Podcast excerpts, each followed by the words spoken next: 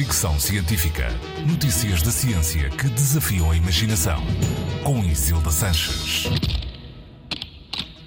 Tratar a depressão com exercícios de postura. Artigo publicado no Journal of Affective Disorders revela como as alterações motoras no nosso corpo podem ter efeito sobre perturbações mentais como ansiedade, depressão, bipolaridade, stress pós-traumático, esquizofrenia e problemas de adição a álcool e drogas.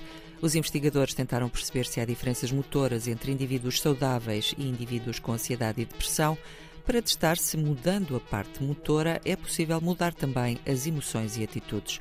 As várias experiências permitiram perceber que as pessoas com depressão e ansiedade têm de facto postura e coordenação motoras diferentes das pessoas saudáveis. Segundo o estudo, as pessoas deprimidas, por exemplo, tendem a andar com a cabeça mais virada para o chão, dar passos mais curtos e arrastados e ter reações e movimentos articulares mais lentos.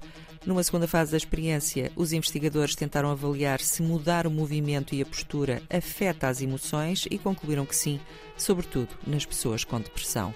Esta descoberta mostra que pode haver outras abordagens no tratamento das doenças mentais antes de chegar à prescrição de medicamentos. Fricção científica.